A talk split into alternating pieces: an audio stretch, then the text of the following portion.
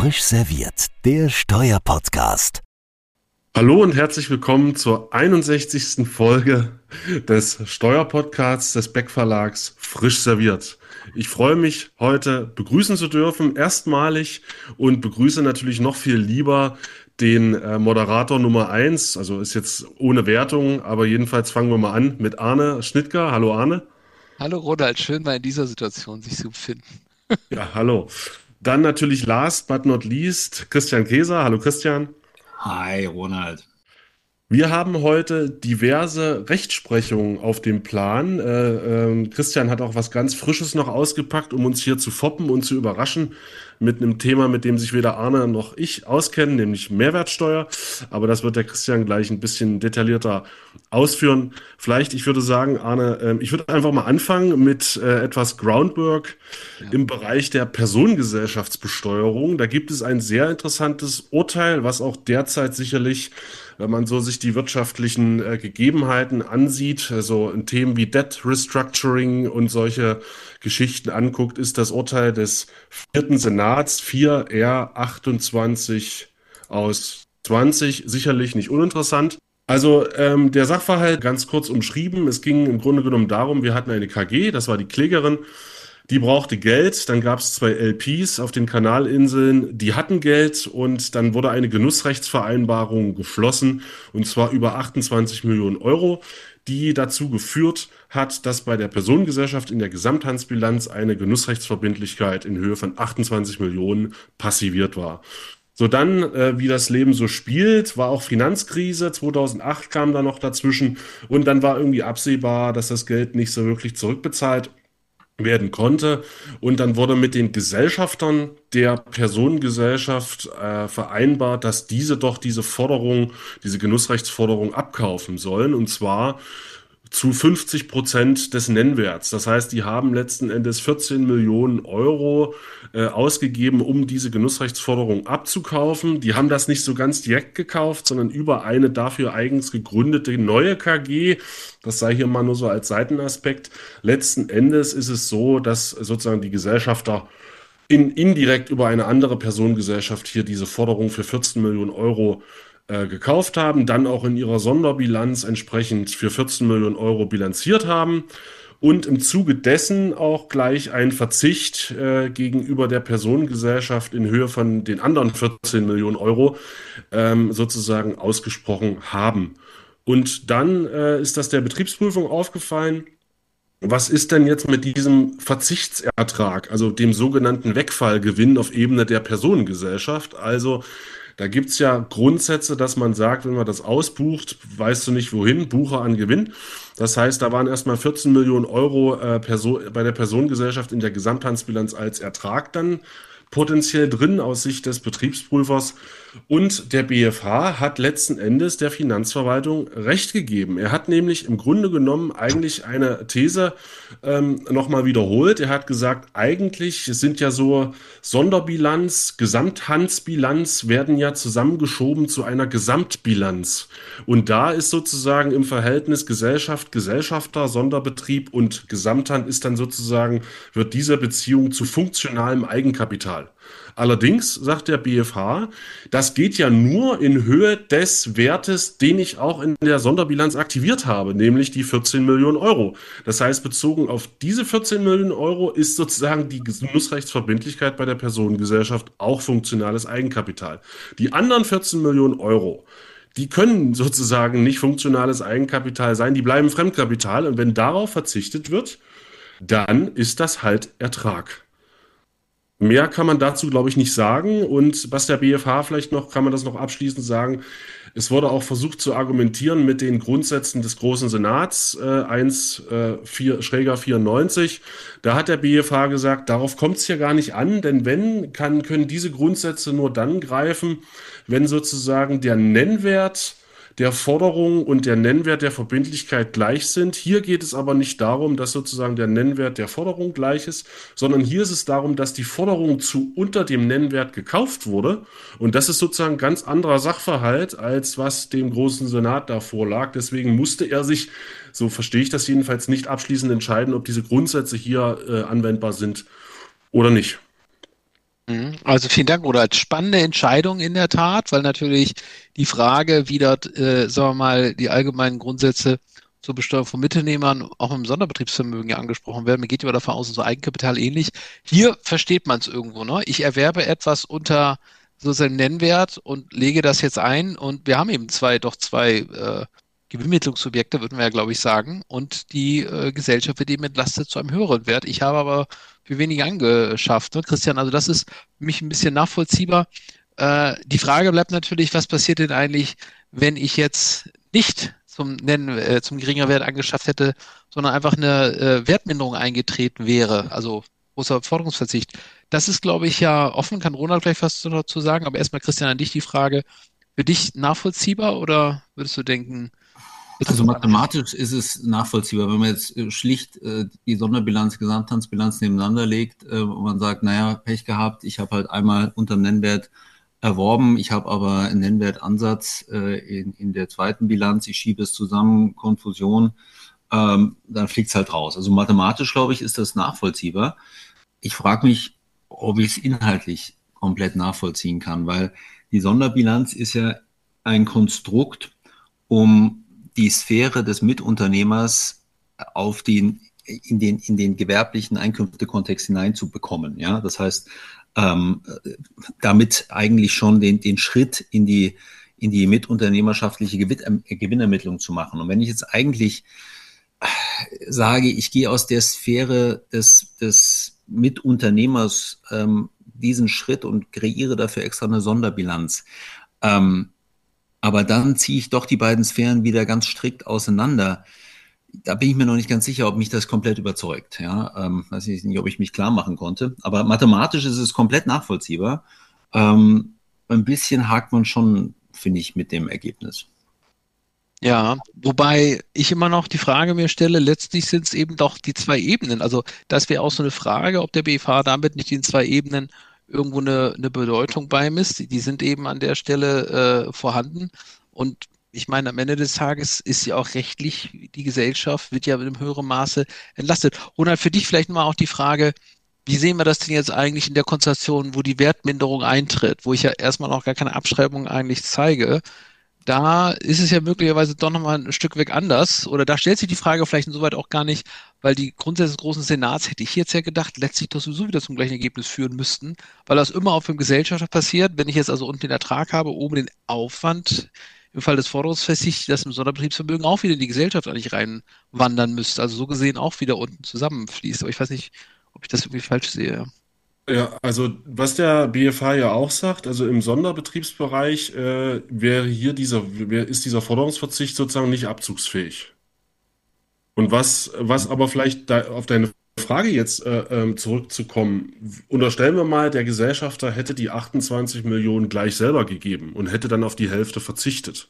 Also man hätte sozusagen den Nennwert im Sonderbereich und den Nennwert äh, im, im Gesamthandsbereich. Und wie Christian so schön gesagt hat, wir hätten das zusammengeschoben, dann hätte ja alles funktionales Eigenkapital sein müssen. Und dann muss man sich halt fragen, kann dann eigentlich bei der Personengesellschaft überhaupt ein Ertrag auftauchen? Ja, eigentlich nee, nein. Ähm, und beim Gesellschafter ist ja nach den allgemeinen Grundsätzen der, der, der sozusagen die Abschreibung oder der Verzicht, der wäre ja dann auch nicht steuerwirksam dann wäre das ja sozusagen wieder rund. Ähm, aber hier in dem speziellen Sachverhalt, wo man halt sagt, ich kaufe was von einem fremden Dritten unter Nennwert und verzichte sozusagen auf den Gap zwischen das, was ich bezahlt habe und das, was Nennwert ist, da kommen dann halt so komische Ergebnisse raus.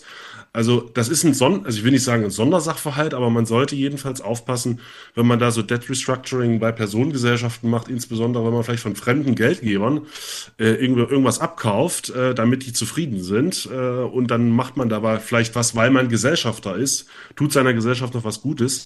Da sollte man sehr aufpassen jetzt mit diesem Urteil. Also Obacht beim Forderungskauf ist die Übersicht an der Stelle und ich sage, es ist ein gar nicht geeigneter Übergang zur nächsten Entscheidung, die wir von Christian heute mit dabei haben. Es gibt eine Entscheidung des EuGH, die äh, aus dem Dezember schon äh, datiert. Äh, interessante Frage, eine Rechtssache, haben wir uns lange Zeit vorüberlegt, wie wir die nennen. Einige sagten, das ist äh, Angie, einige sagten Angie, einige sagten Angie, so wie bei den Stones oder ähnliches. ähm, es geht auf jeden Fall die Entscheidung, die den Luxemburger äh, Rechtsraum betrifft. Und äh, ja, glaube ich, ganz spannende Entscheidung, ein bisschen obskurer Fall. Und deswegen haben wir gedacht, da ist der Christian, glaube ich, genau geeignet, den hier heute vorzustellen. Und deswegen, Christian, bist dran. Ich hatte ja vor, ganz äh, viel obskurere Fälle mitzubringen. Äh, und weil, ähm, das wissen jetzt natürlich die Zuhörer nicht, aber weil ich ja immer hier konfrontiert werde von, von Ronald und Arne mit, äh, mit ihrem intimen EuGH-Kenntnissen, ähm, und die alle auswendig lernen, die Entscheidungen, habe ich gedacht, ich suche mal was ganz Aktuelles raus. Und gestern hat der EuGH in der Rechtssache Bulgarien gegen Valentina Heitz was zur Mehrwertsteuer veröffentlicht. Ähm, da weiß ich auch, Arne und Mehrwertsteuer, äh, das sind zwei, die gut zusammengehen. Äh, da geht es um ganz spannende Fragen bei der Anwendung des ermäßigten Mehrwertsteuersatzes auf Hoteldienstleistungen. Aber man wurde, man hat mir zu verstehen gegeben, nein, ich kann jetzt hier keinen Haken schlagen. Deswegen, äh, man hat mir auch verboten, über den äh, Gender Equality äh, Index zu sprechen. Ähm, also wird man hier äh, gesendet. Das ist schlimm. Deswegen äh, rede ich jetzt über Angie. Äh, natürlich kann das niemals Angie heißen, schon aus Respekt unserer vergangenen Bundeskanzlerin gegenüber. Es muss Angie sein. Ähm, ähm, worum geht es bei, bei Angie? Es geht um die Frage, verbotener Beihilfen und natürlich wieder äh, im Lieblingsland der Kommission, was diese Dinge angeht. Nein, nicht Irland, äh, das zweite Lieblingsland Luxemburg. Ja. Ähm, die Kommission hat äh, bestimmte äh, Steuerbescheide, die äh, die Luxemburger Finanzverwaltung der Engie-Gruppe in Luxemburg ähm, gegeben hat, als verbotene Beihilfen qualifiziert und hat letztlich dann in der Entscheidung, die angesprochen worden ist vom 5. Dezember letzten Jahres, eins auf den Deckel bekommen. Äh, und zwar muss man sagen, der EuGH hat so eine Art Dreisprung oder Zweisprung gemacht ähm, und ist erstmal hingegangen und hat äh, Ausführungen zur Frage des Referenzrahmens gemacht. Wir wissen, wenn ich eine verbotene Beihilfe ähm, qualifizieren möchte, dann muss ich einen selektiven Vorteil haben. Und um den selektiven Vorteil bestimmen zu können, die Selektivität, muss ich den Referenzrahmen bestimmen. Ja? Ähm, und gerade bei dieser Bestimmung des Referenzrahmens äh, meinte EuGH, hat sich im vorliegenden Fall die Kommission es etwas einfach gemacht, weil die Kommission ist wohl hingegangen und hat Steuerbefreiung des luxemburgischen nationalen Rechtes einfach mal per se außen vor gelassen und hat gesagt, nee, nee, nee, Steuern Steuersysteme wollen ja besteuern. Deswegen können Befreiungen irgendwie gar nicht Teil des Referenzrahmens sein. Ähm, und äh, ähm, deswegen muss ich die erstmal gar nicht mit in den Blick nehmen. Da sagt der EuGH klar, das ist ein, ein Fehler. Äh, der Referenzrahmen besteht eben nicht nur aus Steuertatbeständen im engeren Sinne, sondern auch aus allen Regelungen kann er sich zusammensetzen, damit auch aus Befreiung. Jetzt hat aber nicht nur bei der, bei der Festlegung des Referenzrahmens äh, die Kommission fehlerhaft gewirkt, sondern sie ist dann auch bei der Anwendung ähm, der Selektivitätsprüfung äh, in zwei Punkten äh, zumindest von dem abgewichen, was der EuGH für richtig hält. Und zwar einmal bei der Frage der Auslegung ähm, des anzuwendenden lokalen Rechts. Ähm, da war nämlich ähm, die streitige Frage, ob die angewandte Steuerbefreiung für Beteiligungserträge auf Ebene der Muttergesellschaft äh, unter dem Vorbehalt steht, dass die ausgeschütteten Gewinne auf Ebene der Tochtergesellschaft besteuert worden sind. So, und da hat Luxemburg gesagt, ne, da steht nichts von drin, findet man nicht im Wortlaut und das ist auch nicht so, ergibt sich auch nicht aus der Auslegung.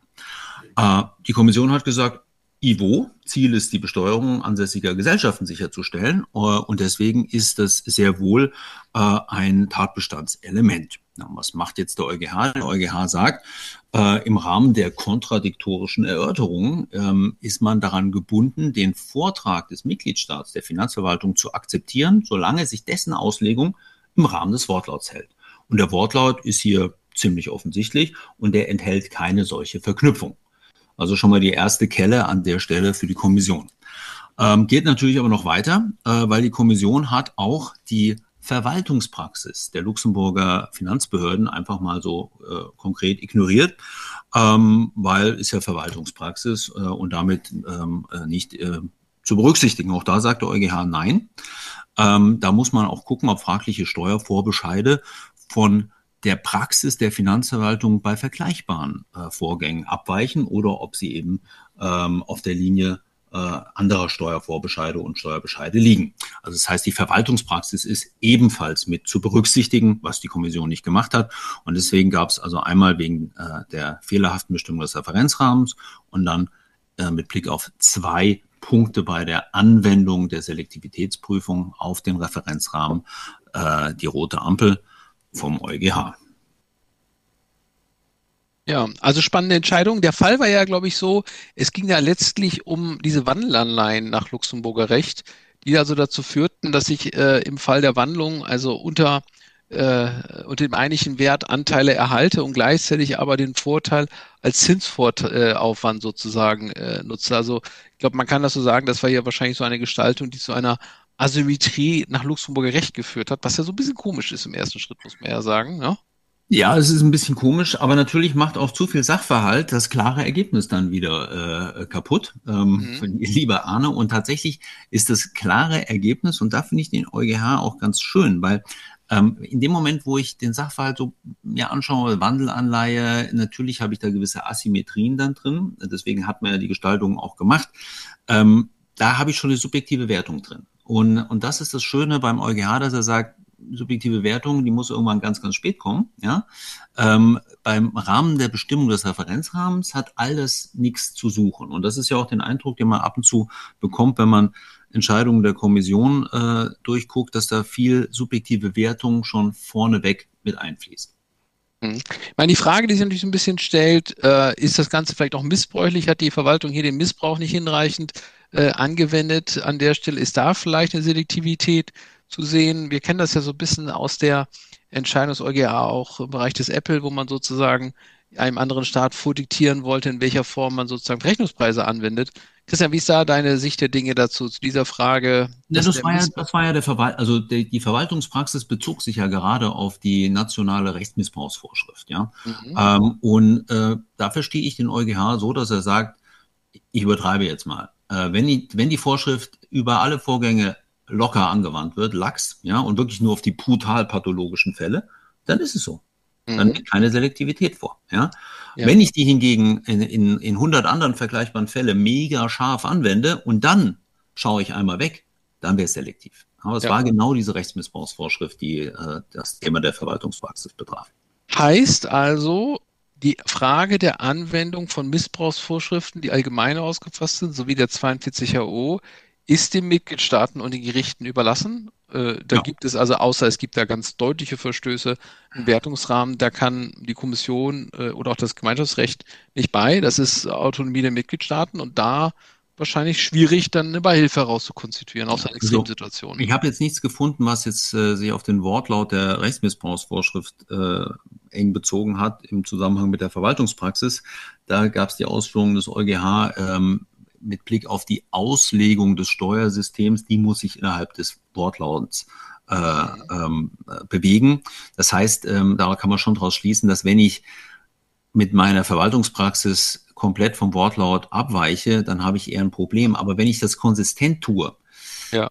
auch dann ist ein bisschen die Frage, wie weit, wahrscheinlich wie weit bin ich davon von weg. Ähm, also eine Frage, die sich hier nicht gestellt hat, ne, weil man noch innerhalb de, des Wortlauts sich bewegt hat. Ähm, aber absolut, die, äh, der Wortlaut äh, ist zu respektieren. Äh, eine Auslegung, die den Wortlaut respektiert, des, der lokalen Behörden, ist dann auch zu respektieren und darf nicht durch eine eigene Auslegung ersetzt werden.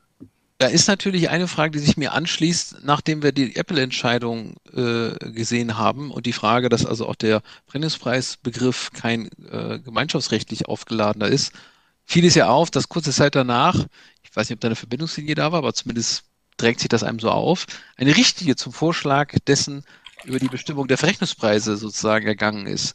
Jetzt frage ich mich, nachdem wir gelernt haben, es gibt den Missbrauchsbegriff, also auch nicht im Unionsrecht, erwartet uns demnächst jetzt eine Richtlinie zur Bestimmung dessen, was unionsrechtlicher Missbrauch ist? Habe ich noch nicht gehört, äh, dass das in der Mache ist. Äh, tatsächlich beschäftigt sich zumindest mal das EU-Parlament gerade mit einem erfreulichen Thema, und zwar der Beseitigung von Steuerhindernissen und Maßnahmen, um äh, Economic Growth, also wirtschaftliches Wachstum zu befeuern. Da ist nächste Woche am Dienstag im EU-Parlament äh, bei Arbeit, bei der Arbeitsgruppe eine Anhörung. Ähm, das spricht zumindest nicht dafür und auch ansonsten ist mir nicht bekannt, dass so eine Art europäische Missbrauchsrichtlinie in der Mache wäre. Ich weiß nicht, habt ihr was gehört dazu? Nee, ich habe nichts gehört. Frage. Nee, nee, ich habe ich hab nichts gehört, aber es ist eine reine Mutmaßung natürlich. Aber zumindest, wenn man jetzt mal das überträgt, dann, dann könnte man sich ja was überlegen. Wir haben natürlich auch die Richtlinie natürlich zur ATAT an der Stelle, wo allgemeine Missbrauchs sozusagen Bestimmungen auch enthalten sind, aber nicht natürlich im Kern dessen, was dann einen Missbrauch im engeren Sinne auch dann darstellt. Ne? Also, mhm. naja, schauen wir mal. Ich denke auch, das wäre auch eine Übung, das zu bestimmen, ist, glaube ich, eine eigene Herausforderung, ob das jetzt kommen wird. Vielleicht ja auch nicht. Wir haben ja auch ausreichend andere Vorschriften schon im Gepäck. Okay. Nicht, Ronald, wolltest du noch was dazu sagen? Oder? Ja, also was ich, was ich nur weiß, ist, es sollte ja mal, es wurde ja diskutiert, ob diese sogenannte Safe-Richtlinie, äh, wo ja auch die Drittstaaten-Enabler äh, irgendwie äh, geregelt werden sollte, so ein bisschen ATAT 3 im Drittstaat war ja immer so ein bisschen umgangssprachlich, dass da ja auch mal überlegt wurde, ob man da nicht den Missbrauchsbegriff, also das Wort Aggressive Text mal definiert, so schwer wie das auch sein mag. Wo da jetzt der genaue Stand ist, muss ich zugeben, äh, müssten wir uns auch nochmal erkundigen. Also, wenn es da was gibt, werden wir darüber berichten. Heute nicht, weil noch nichts da im Anmarsch ist. Stattdessen gehen wir weiter zu einem Urteil des BFH vom 11. Oktober 2023. Aktenzeichen 1 der 23 aus 23, kann man sich eigentlich gut merken, fällt mir gerade auf. Da geht es um die Unionsrechtsmäßigkeit der Fondsbesteuerung. Klingt zunächst ein bisschen als ein exotisches Thema, ist es vielleicht sogar auch, aber dennoch, glaube ich, bemerkenswert die Entscheidung.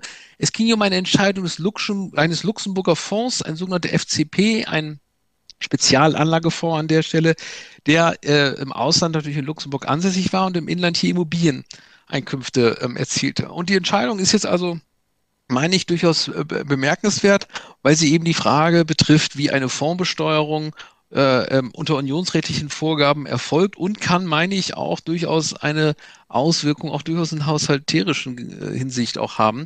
Es ging also, wie gesagt, um einen Fonds, der Einkünfte aus dem Inland erzielte und jetzt für alle diejenigen, die nicht in der Fondsbesteuerung so ganz zu Hause sind, kann man vielleicht noch kurz hier ergänzen, dass das Investmentsteuergesetz nach dem damaligen Recht eben nach dem Versuch, dem Versuch ähm, unterlag, eine Transparenzbesteuerung zu erreichen. Das ist jetzt so, äh, ich sag mal, herkömmlich, der, äh, da äh, kann man vieles drunter verstehen. Gemeint ist damit, dass regelmäßig der Fonds steuerbefreit war, weil die Annahme war, dass der Anleger dahinter besteuert wurde. Das gilt also für natürlich äh, Fonds, die Kapitalerträge erzielen. Ich komme noch im weiteren Verlauf dazu auf der einen Seite, aber auf der anderen Seite eben auch für Immobilienvermögen. Und jetzt kommt die Besonderheit. Diese Steuerbefreiung wurde natürlich nur für elende Fonds äh, angewendet. Und da richtet sich eben auch die Kläger dagegen, wenn man sagt, das ist unionsrechtlich ja unzulässig, weil ja nun eine Ungleichbehandlung des ausländischen mit dem inländischen Fonds vorliegt. Und das ist, glaube ich, zunächst liegt auf der Hand. Die Ungleichbehandlung liegt natürlich vor. Und man muss dazu sagen, für die Frage der Fondsbesteuerung im Bereich des Kapitalvermögens gab es eben an der Stelle auch entsprechende vor lang tradierte Rechtsprechung. Und jetzt hat der EuGH also jetzt hier im Anschluss an das Urteil, das ist nämlich ein Anschlussurteil des ähm, sogenannten L-Fonds eben entschieden. Und wenig überraschend schließt sie sich also hier auch entsprechend dem an und sagt, ja, ich muss gleich behandeln und kommt dann also auch zu der Entscheidung, dass sich eine Steuerbefreiung anwenden muss, obwohl die Steuerbefreiung funktional ja nur darauf gerichtet war, eine Doppelsteuerung zu vermeiden, weil natürlich nach dem deutschen Investmentsteuergesetz die Anleger besteuert werden mussten. Also immer dann, wenn die Erträge einem inländischen Anleger zuflossen oder auch einem ausländischen waren also Besteuerung auf Anlageebene vorgesehen und diese Besteuerung konnte nun bei den ausländischen Fonds natürlich nicht greifen. Und das war dann also eines der Kernargumente. Ist es deswegen zulässig, hier die Steuerbefreiung einzuschränken, weil da eben ein Unterschied vorliegt oder vielleicht die Kohärenz das gebietet? Ich kann das abkürzen. Der äh, BFH bestätigt hier also auch die Grundsätze, dass wir trotzdem die Steuerbefreiung an der Stelle anzuwenden haben, auch wenn im Ausland die Anleger da vielleicht gar nicht besteuert werden. Macht auch insofern Sinn, warum L-Fonds übrigens auch schon die Entscheidung des EuGH, weil natürlich die Steuerbefreiung auf anlegender Ebene in keinster Form mit der Besteuerung ähm, auf Fondsebene verknüpft war oder andersrum gesagt, die Steuerbefreiung hing nicht davon ab, ob der Anleger auch besteuert wurde. Das sind zwei verschiedene Ebenen. Und wenn ich da keine Verknüpfung habe, dann kann ich mich auch nicht dann darauf äh, beruhen, dass das also hier bewusst so, so ausgestaltet ist. Und deswegen kommen wir also dazu, dass hier eine Steuerbefreiung anzuwenden ist. Und das ist natürlich so ein bisschen komisch. Man dächte ja natürlich, dass auf jeden Fall dieses indische Vermögen, das ja im Inland belegen ist, unzweifelhaft hier besteuert wird. Also nach den DBAs ist das auf jeden Fall. Das Besteuerungsrecht liegt jetzt eben hier vor und dass das Unionsrecht hier eine Steuerbefreiung anordnet, wirkt zunächst so ein bisschen befremdlich. Ähm, aber so ist es jetzt hier entschieden worden, relativ deutlich. Und ich, man muss auch sagen, wahrscheinlich vollständig im Einklang mit der EuGH-Rechtsprechung. So gesehen eigentlich keine Überraschung. Aber wenn man dann nach so langer Zeit diese Entscheidung dann auch mal so schwarz auf weiß sieht, ja, dann äh, ist, ist man vielleicht doch nicht überrascht, aber dann äh, hat man das, hat man das auch sogar erwartet, ehrlicherweise, aber dann ist es doch an der Stelle vom Ergebnis zunächst so, dass man sagt, Immobilieneinkünfte hier bleiben unbesteuert. Das ist, mag dann vielleicht doch so ein bisschen überraschen. So, und jetzt kommt die eigentliche Frage, was heißt das dann für die Einkünfte, wo ich dann Kapitaleinkünfte im Inland habe? Da habe ich ja dann auch die beschränkte Steuerpflicht der Dividendeneinkünfte. Da wird man ja vielleicht hier sogar im Erstrechtsschluss sozusagen argumentieren können. Da habe ich ja sowieso regelmäßig an DBA nur ein eingeschränktes Besteuerungsrecht. Ähm, nur Seitenbemerkung, unionsrechtlich ist das so vollkommen egal. Also beides wäre dann natürlich gleichermaßen von der diskriminierenden Besteuerung äh, geschützt. Aber ich glaube, das ist ja schon ein starker Hinweis und ein starker Zingerfeig darauf, dass also auch die ganzen verschiedenen Anträge auf Erstattung von Kapitalerträgen infolge des Unionsrechtsverstoßes, die da derzeit äh, ja noch beim Bundeszentralamt zu bearbeiten sind, dass die möglicherweise auch in ähnlicher Form dann eben zu entscheiden sind. Das ist also ja nun ein, ein Vorgang, der schon seit längerer Zeit da also äh, geltend gemacht wird. Von daher hier die Entscheidung, glaube ich, durchaus äh, bemerkenswert. Ich gucke mal Richtung Ronald und Christian, ob ich noch was anderes dazu einfällt zu dieser Entscheidung. Christian schüttelt den Kopf, aber Ronald will was sagen. Wenn du schon so fragst. Also ich kann mich erinnern, vor zehn Jahren, ich, LinkedIn hat mir gesagt, ich bin elf Jahre bei PwC. Das heißt, vor zehn Jahren kann ich das ziemlich genau sagen, habe ich mich zum ersten Mal mit dem elf Investmentsteuergesetz alte Fassung beschäftigt. Und da war eigentlich, glaube ich, schon vor zehn Jahren klar, dass die Steuerbefreiung, die nur für inländische Fonds gilt, dass die europarechtswidrig ist. Das stand auch, glaube ich, in den handelsüblichen Kommentaren schon damals so drin. Und die Rechtsprechung, wie du das gesagt hast, hat eigentlich schon immer gesagt, es kommt nur darauf an, wie ich den Fonds besteuere, der, wie, wie dahinter vielleicht die Anleger besteuert werden. Solange es da keine sozusagen innere Verknüpfung gibt äh, in, in, der, in der Steuerbefreiung, dann ist das sozusagen irrelevant, was, was, wie, wie man den Anleger rankriegt.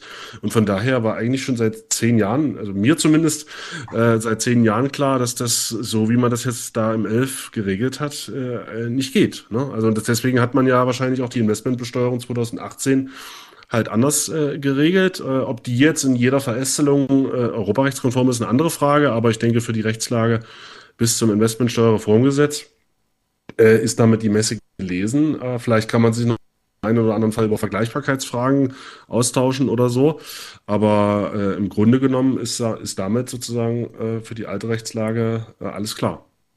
Eine Sache ist noch nicht gänzlich klar, nämlich die Frage der Verzinsung, weil diese Anträge, die ja nun seit mehreren Jahren oder kann man sagen, teilweise Jahrzehnten, zwei da eben hängen, äh, wie dann damit umzugehen ist. Diese Frage musste jetzt hier nicht entschieden werden, aber auch nur da der Hinweis, gibt es ja entsprechend unterinstanzliche Rechtsprechung auf Verfahren, die anhängig sind. Und du nix auch schon, ne? da ist ja die Frage, muss man unionsrechtlich hier nicht einen Verzinsungsanspruch annehmen? Da werden wir mal gucken, wie dann letztlich der BFH dazu entscheiden wird. Willst du doch vielleicht was, was dazu ganz sagen? Das ist ja dein, dein Leib- und Magen-Thema, ne? Die, ja. Genau, also es gibt ja ganz viele EuGH-Urteile, die sagen, eine zu Unrecht einbehaltene, da war der Einbehalt schon zu Unrecht, ähm, ähm, die ist sozusagen ab dem Tag, äh, ab dem mir das Geld unionsrechtswidrig entzogen ist, zu verzinsen. Mit einem äh, im Zweifel auch eigenen europarechtlichen Zinssatz. Das FG Köln äh, nach altem Recht hat dann gesagt, sechs Prozent gibt's da pro Jahr bevor das dann geändert wurde. Das betraf natürlich Altjahre. Aber ich glaube, ähm, auch hier kann man das entfalten und sagen, ähm, äh, wenn es national keine Verzinsung gibt eines äh, dieses Steueranspruchs, dann kriege ich halt europarechtlich ein.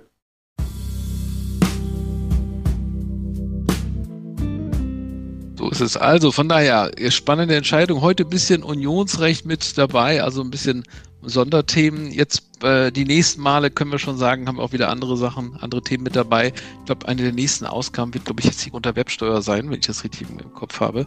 Da freue ich mich übrigens auch schon sehr drauf. Äh, Christian, du auch, glaube ich, ne? oder? Unbedingt. Also Grunderwerbsteuer ja. ist nach äh, der Umsatzsteuer äh, mein Lieblingsthema. Also wir können auch überlegen, ob wir eine machen zu Umsatzsteuersätzen im Bereich des äh, Hotelgewerbes. Da könnte ich jetzt wenig zu sagen, aber das ist. Äh, Macht aber da habe ich einiges, äh, was ich bieten kann.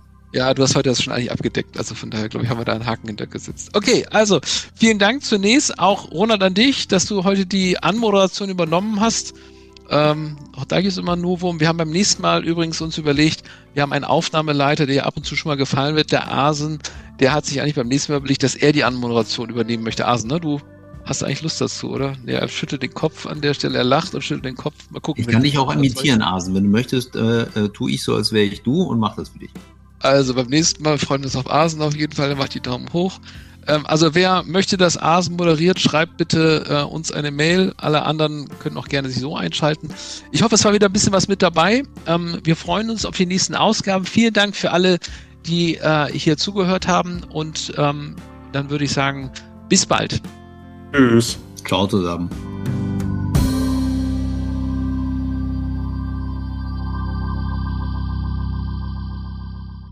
Frisch serviert, der Steuerpodcast, powered by CH Beck.